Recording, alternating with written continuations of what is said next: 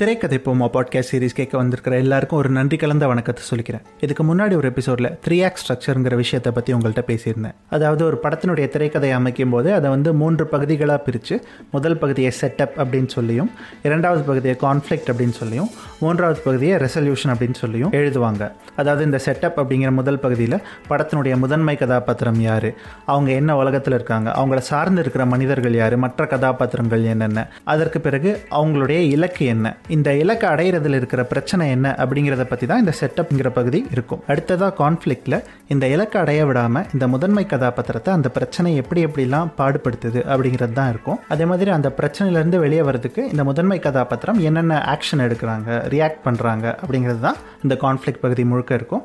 இந்த கான்ஃப்ளிக் பகுதி முடியும் போது அந்த பிரச்சனை தன்னுடைய உச்சக்கட்டத்துக்கு போகும். அதற்கு அடுத்தபடியாக தான் ரெசல்யூஷன் அப்படிங்கிற மூன்றாவது பகுதி வரும். இந்த ரெசல்யூஷன் அப்படிங்கிற பகுதியில் இறுதியாக அந்த உச்சக்கட்டத்தில் இருக்கிற பிரச்சனையிலேருந்து எப்படி கடைசியாக ஒரு தடவை ஒரு புஷ் கொடுத்து வெளியே வராங்க அப்படிங்கிறது தான் இந்த ரெசல்யூஷன் இதுதான் த்ரீ ஆக்ஸ் ஸ்ட்ரக்சருடைய அடிப்படை விதி. ஆனால் கிட்டத்தட்ட நூறு வருஷத்துக்கும் மேலே உலகம் முழுக்க மக்கள் வந்து இந்த த்ரீ ஆக்ஸ் ஸ்ட்ரக்சர்லேயே சினிமாவை பார்த்து பார்த்து பழகிட்டாங்க. இதனால் மக்களுக்கு ஒரு புதிய கதை சொல்லல் முறை தேவைப்படுது அப்படிங்கிறத வந்து நிறைய எழுத்தாளர்கள் நிறைய திரைக்கதை ஆசிரியர்கள் உணர்ந்ததுனால த்ரீ ஆக்ட் ஸ்ட்ரக்சருடைய ஒரு அடுத்த பரிணாமமாக ஃபைவ் ஆக்ட் அண்ட் சிக்ஸ் ஆக்ட்னு ரெண்டு ஸ்ட்ரக்சரை வந்து உருவாக்கி வச்சுருக்காங்க. இப்போ அண்மை காலங்களில் வர நிறைய படங்கள் வெப் சீரிஸ் வந்து இந்த ஃபைவ் ஆக்ட் இல்லைனா சிக்ஸ் ஆக்ட் ஸ்ட்ரக்சரில் தான் எழுதப்படுது. அதை பற்றி தான் இந்த எபிசோடில் பார்க்க போகிறோம் இது சந்தோஷ் மாதேவனோட திரைக்கதை போமா.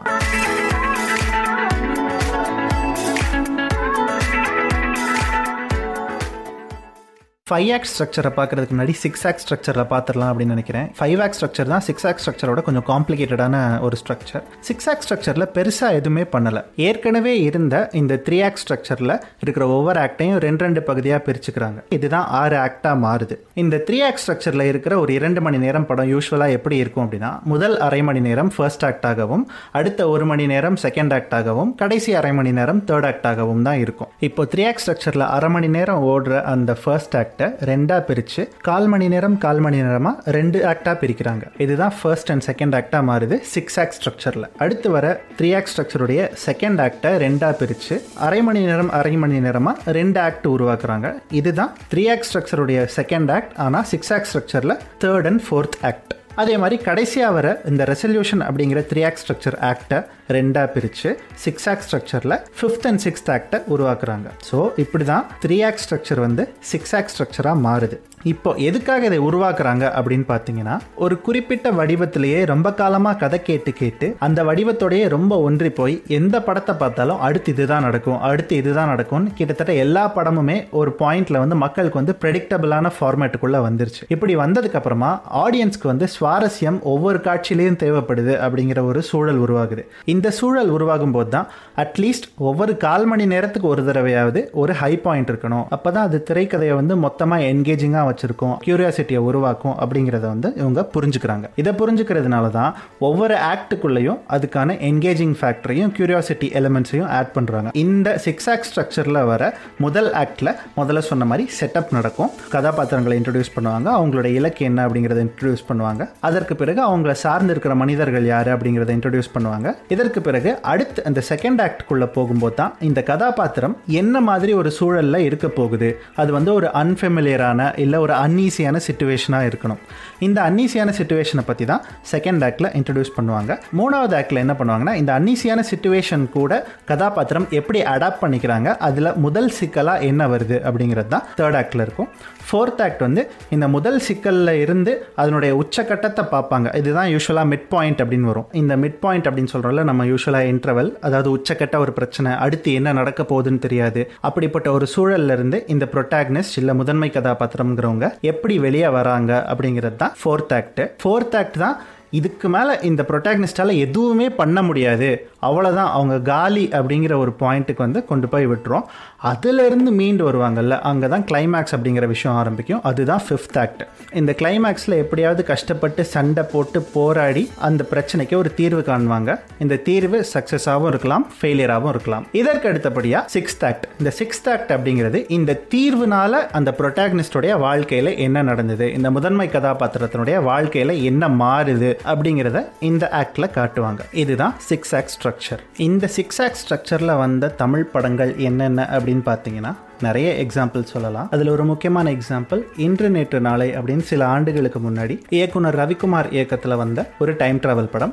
அப்புறமா அண்மையில் வந்த ஒரு எக்ஸாம்பிள் அப்படின்னு பார்த்தீங்கன்னா லோகேஷ் கனகராஜ் இயக்கத்தில் வெளியான மாஸ்டர் ஸோ இந்த ரெண்டு படங்கள் மட்டும் இல்லை இது மாதிரி நிறைய படங்கள் இருக்குது ஆனால் இந்த ரெண்டு படங்களை ஏன் சுட்டி காட்டணும் அப்படின்னு விரும்புகிறேன்னா இதில் ஒரு படம் வந்து இந்த ஸ்ட்ரக்சரில் ப்ராப்பராக எழுதப்பட்ட படம். இன்னொரு படம் சில குறைகளோடு எழுதப்பட்ட படம். மாஸ்டர் பொறுத்த வரைக்கும் முதல் கால் மணி நேரத்தில் இரண்டு கதாபாத்திரங்களுடைய உலகத்தையும் இன்ட்ரடியூஸ் பண்ணுறாங்க அதற்கு அடுத்தபடியாக ரெண்டு பேரோட வாழ்க்கையிலையுமே என்னென்ன சிக்கல் இருக்குது என்னென்ன பிரச்சனை இருக்குது அப்படிங்கிறத வந்து காட்டுறாங்க. இருந்தாலும் ஒரு கதாபாத்திரத்தினுடைய சிக்கலோ உலகமோ சொல்லப்பட்ட அளவுக்கு டீட்டெயில் பண்ணப்பட்ட அளவுக்கு இன்னொரு கதாபாத்திரத்தினுடைய உலகமோ சிக்கலோ சொல்லப்படலை. அந்த டெப்த் இல்லாததுனால அந்த ரெண்டு பேரில் ஒருத்தருடைய உலகத்தை மட்டும்தான் ஆடியன்ஸால் ஈஸியாக தொடர்பு படுத்திக்க முடிஞ்சுது. ஆனால் அந்த இன்னொருத்தருடைய கதாபாத்திரத்தில் ஒரு பெரிய ஸ்டார் நடித்ததுனால அந்த படம் வந்து அவருடைய ஸ்டார் வேல்யூக்குள்ள ஒரு சேஃப் ஜோன் பார்த்து வெற்றி படமாக மாறிடுச்சு.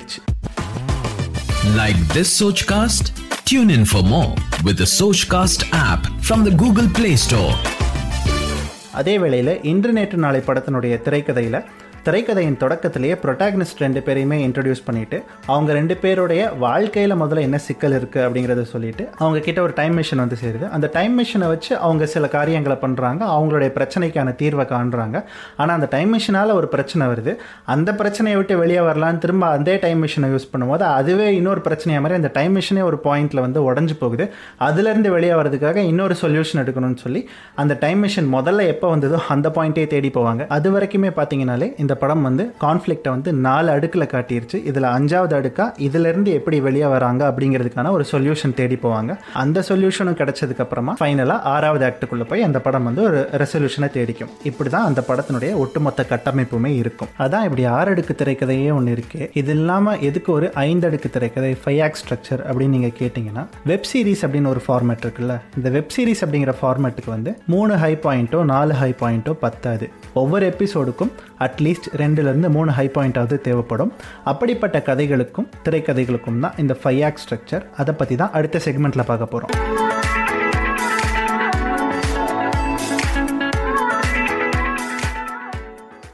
ஒரு வெப் சீரிஸ்க்கு எப்போவுமே ப்ரலோக் அப்படிங்கிற ஒரு பகுதி இருக்கும். ப்ரலோக் அப்படின்னா ஒவ்வொரு எபிசோடும் ஆரம்பிக்கிறதுக்கு முன்னாடி யூஸ்வலாக அந்த டைட்டில் சாங்கோ இல்லை வெப் சீரிஸோட பேரோ போடுறதுக்கு முன்னாடி ஒரு சின்ன முன்னுரை மாதிரி ஒன்று கொடுப்பாங்க. இந்த முன்னுரை தான் ப்ரலோக் அப்படின்னு சொல்லுவாங்க. இந்த ப்ரலோகில் என்ன இருக்கும் அப்படின்னா அந்த எபிசோடில் என்ன கான்ஃப்ளிக்ட் வரப்போகுதோ அது குறித்த ஒரு சின்ன இன்ட்ரொடக்ஷன் இருக்கும். அதை பேஸ் பண்ணி தான் அந்த என்டையர் எபிசோடுமே இருக்கும். இதுக்குள்ளே பார்த்தீங்கன்னா நம்ம எக்ஸிஸ்டிங் த்ரீ ஆக்ட் ஸ்ட்ரக்சர் தான் இருக்கும். இந்த ப்ரலோக் போக ஃபர்ஸ்ட் ஆக்ட் எப்படி இருக்கும் அப்படின்னு பார்த்தீங்கன்னா யூஸ்வலாக செட்டப் அந்த எபிசோடுக்கான ஒரு அறிமுகம். அதில் எந்தெந்த கதாபாத்திரங்கள்லாம் மெயினாக வரப்போகிறாங்க அதாவது சில எபிசோடில் புதுசாக ஒரு கதாபாத்திரத்தை இன்ட்ரடியூஸ் பண்ணுவாங்க. அந்த மாதிரி இன்ட்ரொடக்ஷன்லாம் முடிஞ்சதுக்கப்புறமா அந்த எபிசோடோட கான்ஃப்ளிக்ட் பற்றி ஒரு சின்ன டீட்டெயிலிங் இருக்கும். இந்த டீட்டெயிலிங்க்கு அப்புறமா தான் அந்த கான்ஃப்ளிக்ட்குள்ளே இந்த மெயின் கதாபாத்திரங்கள் எல்லாருமே போவாங்க. அதுக்கப்புறமா அந்த கான்ஃப்ளிக்ட்டுக்கு என்ன தீர்வு தேடுறாங்க அப்படிங்கிறத பொறுத்து தான் அந்த எபிசோடு வந்து முழுக்க முழுக்க கட்டமைக்கப்பட்டிருக்கும். இதில் இந்த ப்ரலோக் அண்ட் செட்டப் அப்படிங்கிறது முதல் ஆக்டாகவும் இந்த செட்டப்லேருந்து கான்ஃப்ளிக்ட்குள்ளே போகிற டிரான்சிஷன் ரெண்டாவது ஆக்டாகவும் அந்த டிரான்சிஷனுக்கு அப்புறமா இந்த கான்ஃப்ளிக்டை எப்படி எதிர்கொள்கிறாங்க அப்படிங்கிறது மூணாவது ஆக்டாகவும் அதுக்கப்புறமா ஆஸ் யூஷுவல் ஒரு உச்சக்கட்டம் போய் அந்த உச்சக்கட்டத்திலிருந்து ஃபைனலாக ஒரு சொல்யூஷன் ஒரு தீர்வு காண்றதுக்காக ஒரு முயற்சி எடுக்கிறாங்கல்ல அது நாலாவது ஆக்டாகவும் இதுக்கப்புறமா இவங்களுக்கு இதனால ஒரு மாற்றம் ஏற்படுது. இந்த மாற்றம் வந்து என்னவா இருக்கும்னா நீ இப்போ பார்த்தது பிரச்சனையே இல்லை இதோட ஒரு பெரிய பிரச்சனை இருக்குடா அப்படின்னு சொல்லி ஒரு பெரிய பிரச்சனையை காட்டி தொடரும் போட்டுருவாங்க.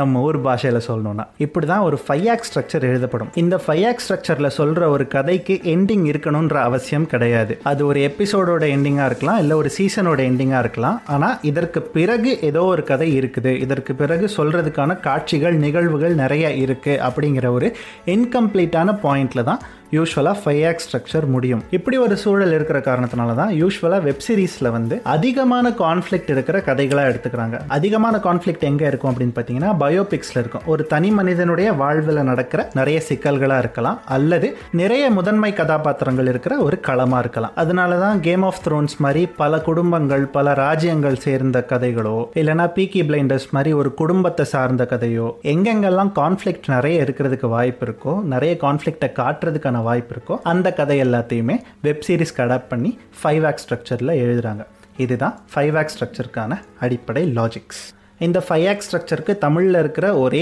சிறந்த எக்ஸாம்பிள் அப்படின்னா இப்போதைக்கு குயின் அப்படிங்கிற வெப் சீரிஸ் மட்டும்தான். அது வந்து ஒரு பயோபிக் எல்லாருக்கும் தெரிஞ்ச மாதிரி. ரேஷ்மா கட்டால எழுதி கௌதம் மேனன் பிரசாத் முருகேசன் இருவரும் சேர்ந்து இயக்கிய வெப் சீரிஸ் இதை தாண்டி தமிழில் இப்போதைக்கு ஃபைவ் ஆக்ட் ஸ்ட்ரக்சருக்கான ஒரு சிறந்த எக்ஸாம்பிள் அப்படின்னு காட்டுற அளவுக்கு ஒரு படமோ வெப் சீரிஸோ எனக்கு தெரியல. உங்களுக்கு ஏதாவது தெரிஞ்சதுன்னா கண்டிப்பாக நீங்கள் வந்து என்கிட்ட ஷேர் பண்ணிக்கலாம். என்னோட Instagram ID S A N D Y underscore M A D D Y Sandy underscore Maddy அதில் இந்த பாட்காஸ்ட் சீரிஸ் பற்றி உங்களோட ஃபீட்பேக்கும் சரி. இதுக்கு அடுத்தபடியாக நான் என்னென்ன பண்ணலாம் அப்படிங்கிறது குறித்த உங்களுடைய எதிர்பார்ப்பும் சரி. நீங்கள் எதை வேணாலும் என்கிட்ட பகிர்ந்துக்கலாம். இந்த five act and six act structures பற்றி கண்டிப்பாக ஒரு எபிசோட் பண்ணணும்னு சொல்லி என்னை வற்புறுத்தினது இயக்குனர் குழந்தை வேலப்பன். அவருக்கு ஒரு நன்றி. சீக்கிரமே அவரையும் கூட்டிகிட்டு வந்து ஒரு ஸ்பெஷல் எபிசோடா இதை பற்றி இன்னும் ஆழமான அண்டர்ஸ்டாண்டிங் கொடுக்குற மாதிரி ஒரு எபிசோட் பண்ணுறேன் இது திரைக்கதை போமா? நான் சந்தோஷ் மாதேவன்.